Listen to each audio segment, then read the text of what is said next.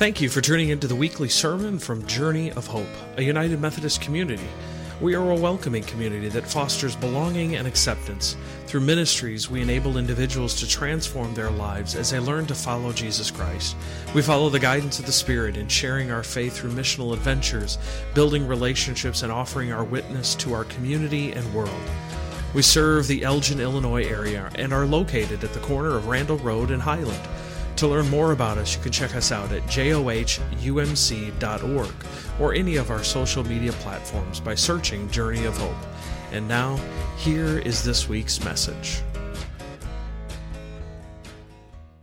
Our first reading today is from Isaiah chapter 35, verse 1 through 10. Joy of the redeemed. The desert and the parched land will be glad. The wilderness will rejoice and blossom. Like the crocus, it will burst into bloom. It will rejoice greatly and shout for joy.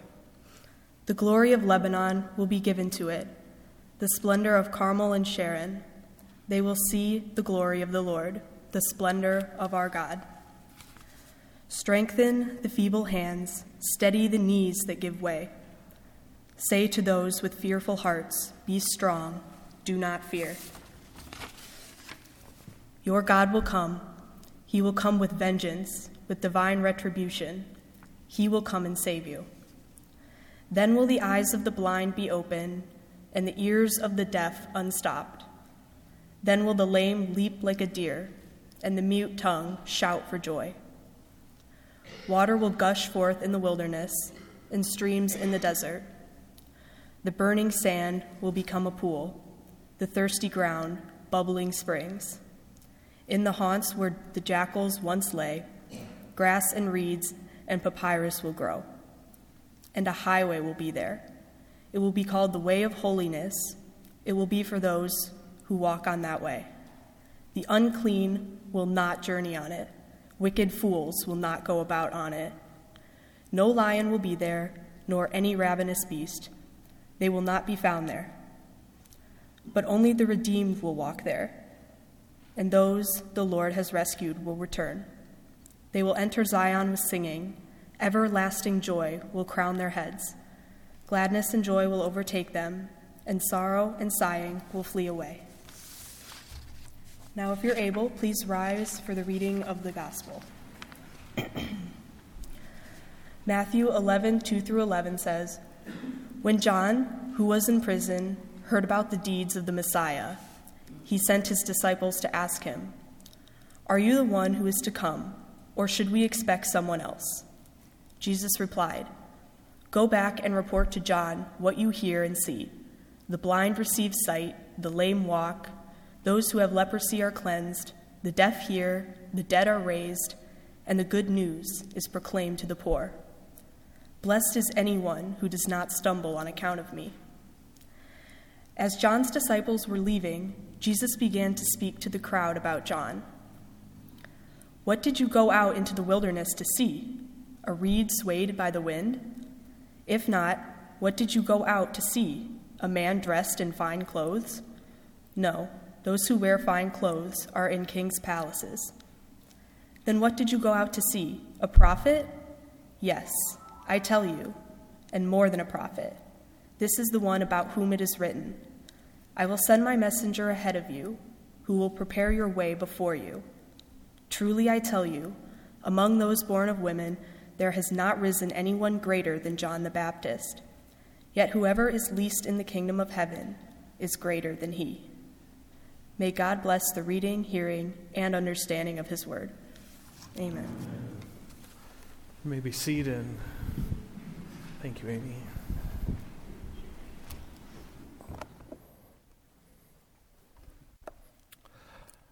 So, welcome. Welcome to our third week of Advent, the third installment of our Prepare the Way worship series as we prepare our hearts for Jesus' return.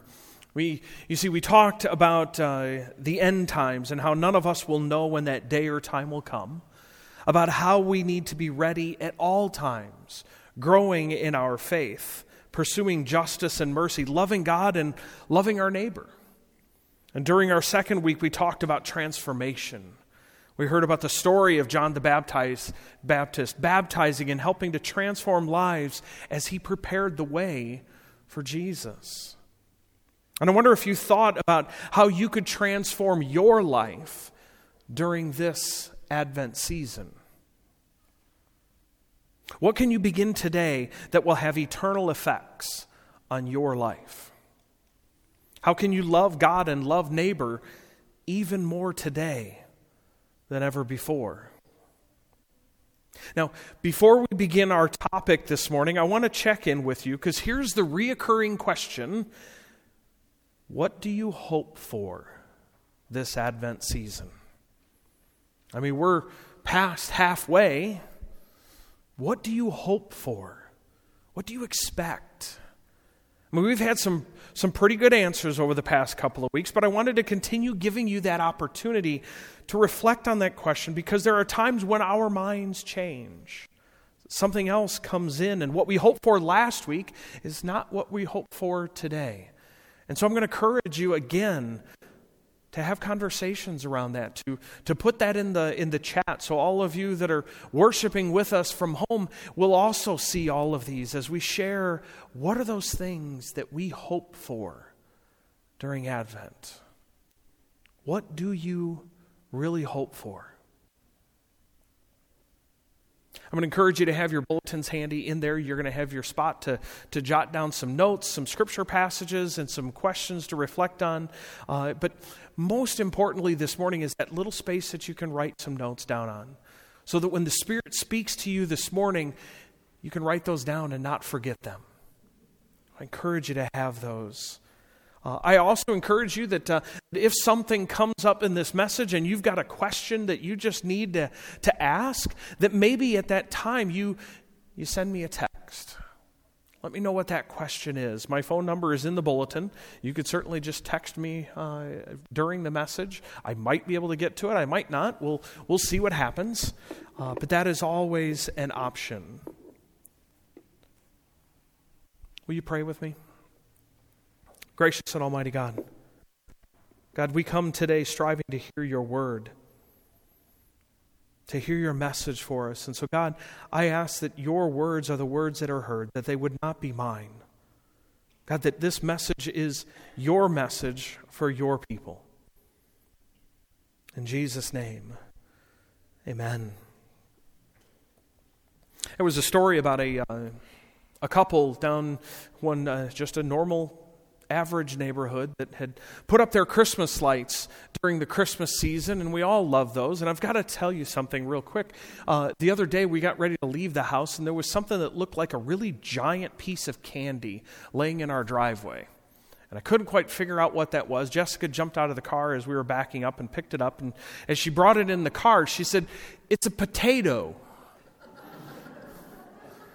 Does anybody know about this? The Christmas potato? Nobody. All right. Here's a, here's a little lesson for you. The Christmas potato. Uh, it, I'm not really sure why it was a potato. They, they really didn't say. It was just a tradition that was started by somebody. Uh, and this particular person thought it was really nice that people would c- put Christmas lights up on their house to witness to the season.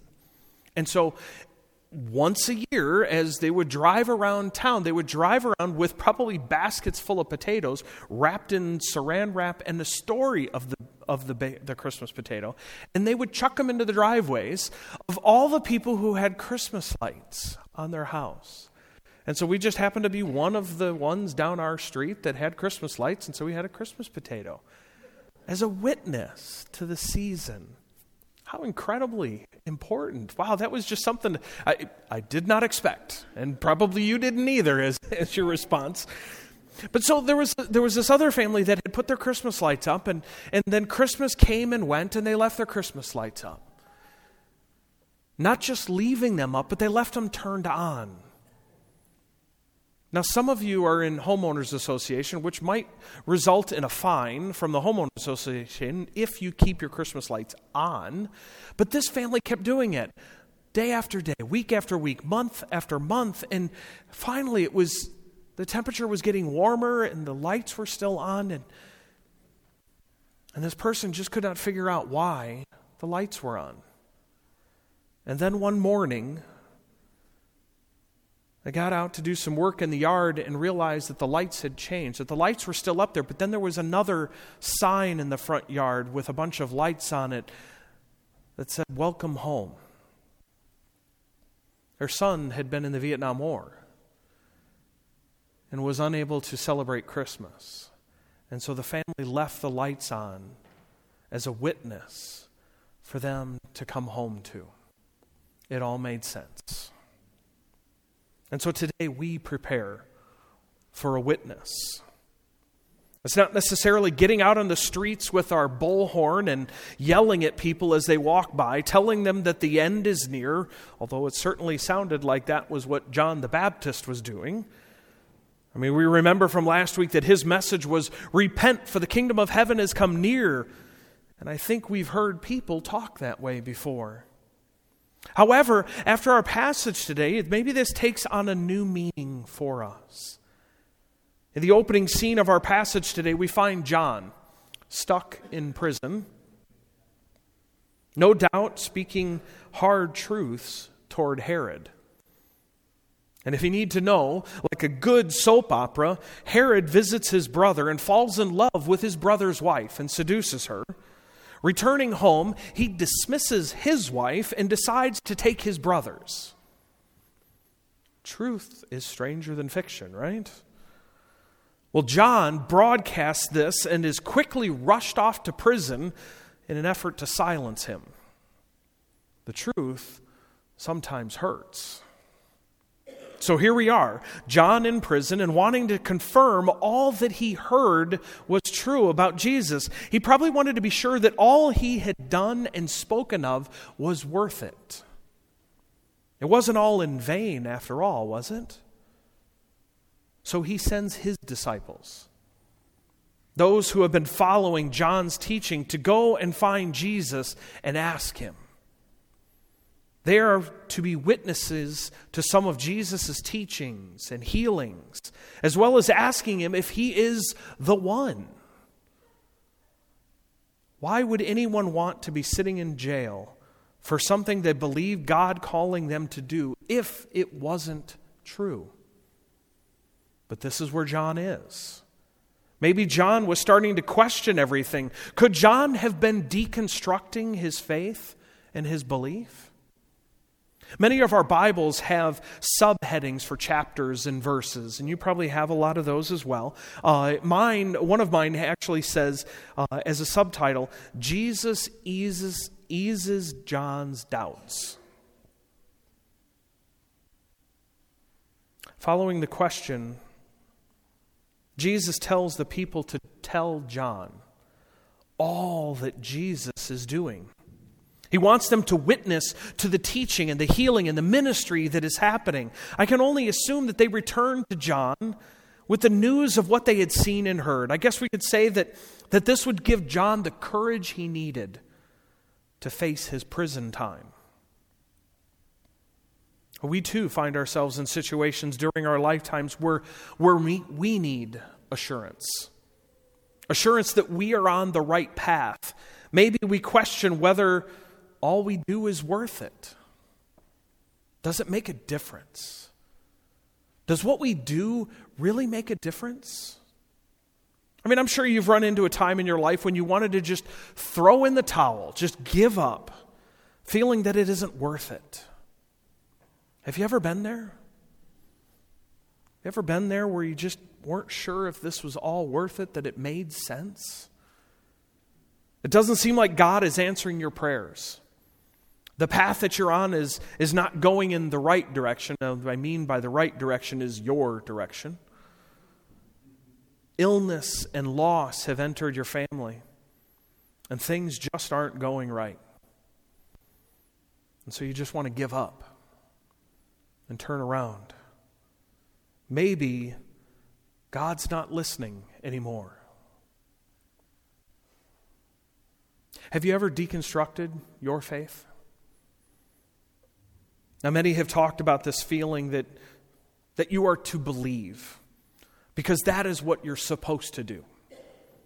Just believe because that's what, that's what we're supposed to do. This is what we've been taught for years. We've, we learn all the stories from the Bible and have been told to believe in them. No questions asked.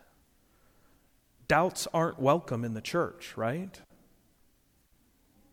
But if you remember, we had a series around questions that all of you had. Our Ask the Pastor series looked at some pretty interesting questions about the Christian faith, including deconstruction.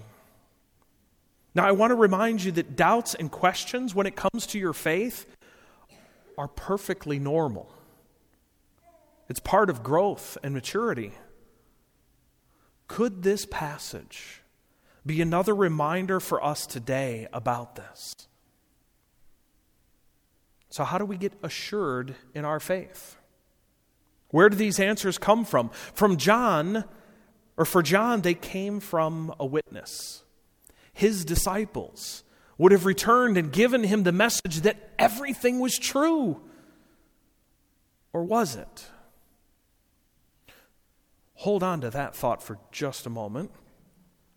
Because the other thought that came to mind was, was around whether John sent his disciples for John's sake or if it was for the sake of the disciples.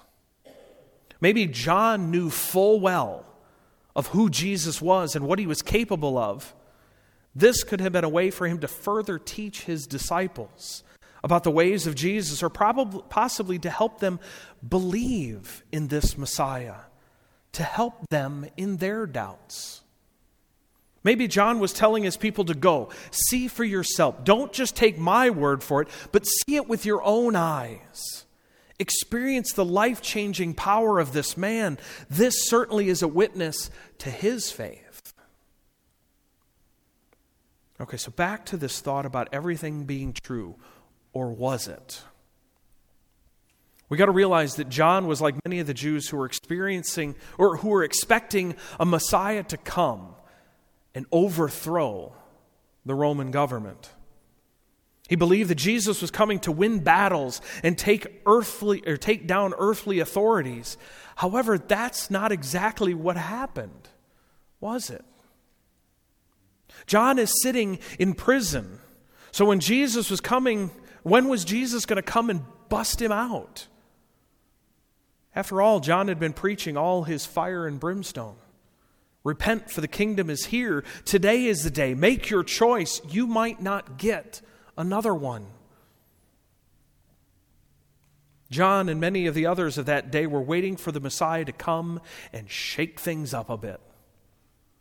They were waiting for him to to come and overthrow the Romans, to remove all the evil and wickedness of the world, and destroy all but God's kingdom.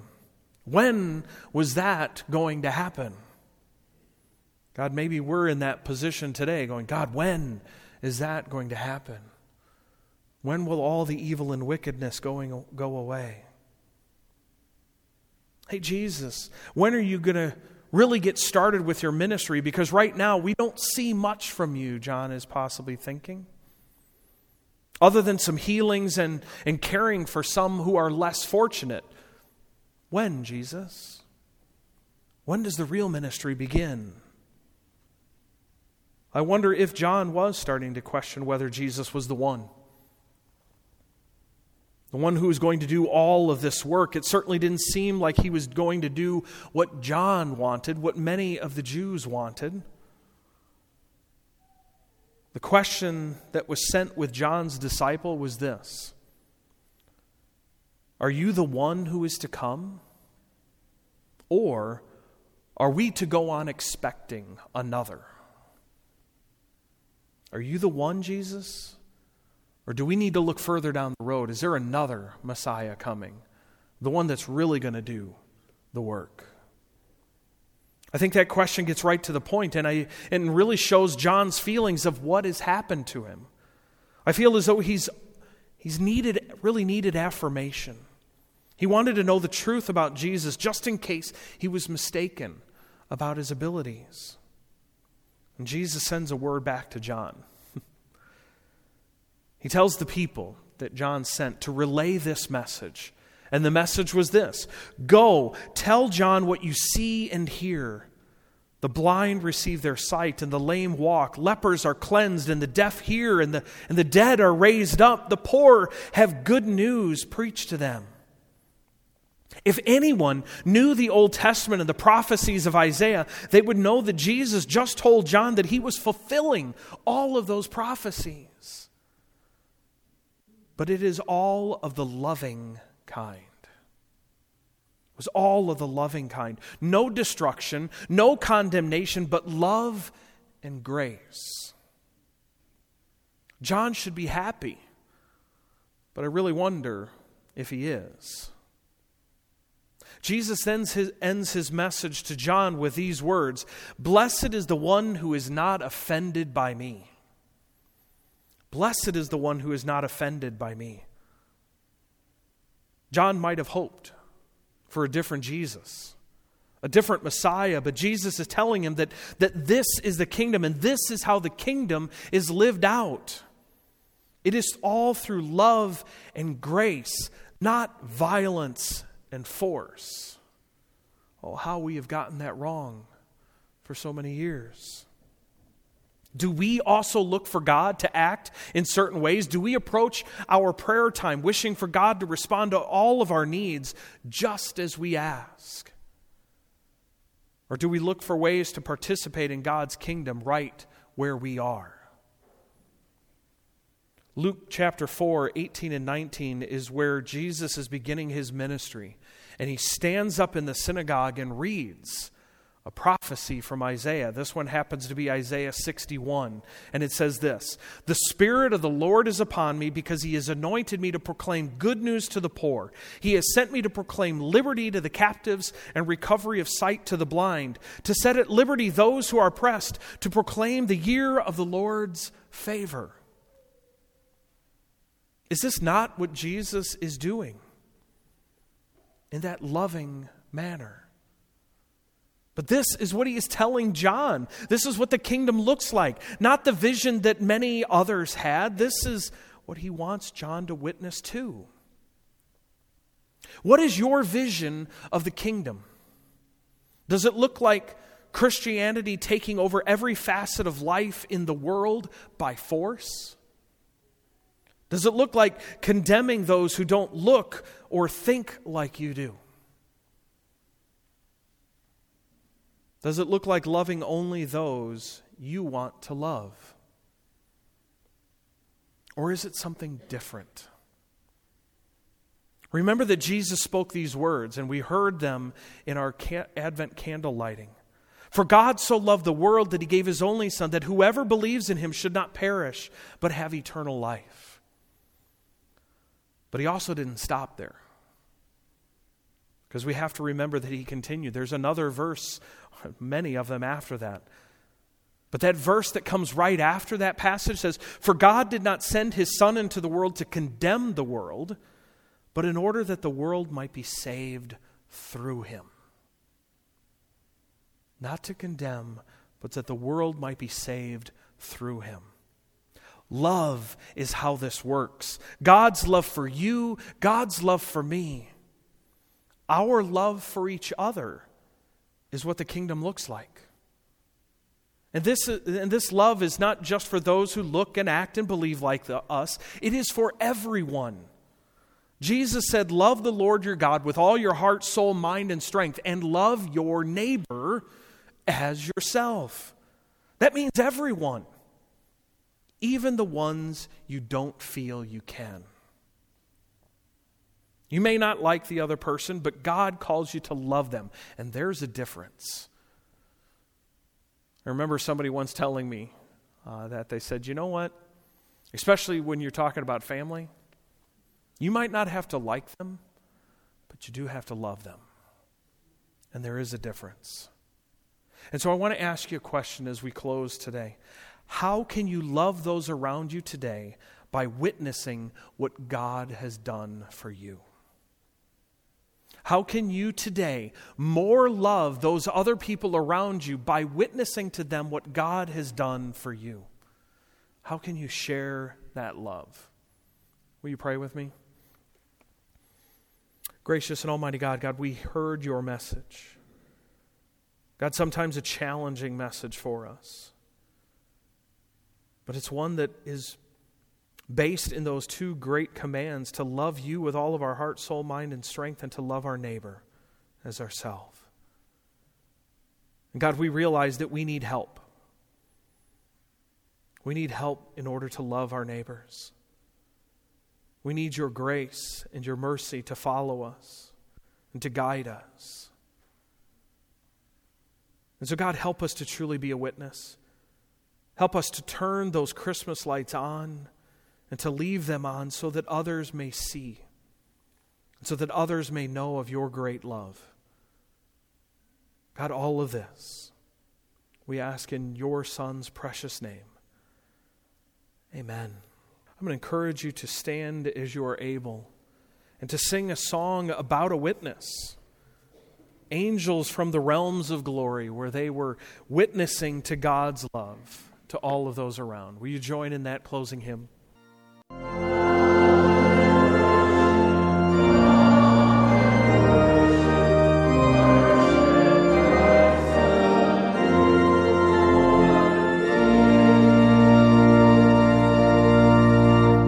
So, as we get ready to go forth from this place, we just sang the song about the shepherds and the angels and the sages, and, and also closing that last verse, all the saints, that's all of you, witnessing to all of those around about who this Christ child is. And so may we truly go forth knowing uh, that we are, to, we are called to share a witness and to testify to what God has done for each and every one of us. And so go forth, knowing that the love of God, the grace of our Lord and Savior Jesus Christ, and the fellowship of the Holy Spirit goes with you. And it goes with you always. Amen.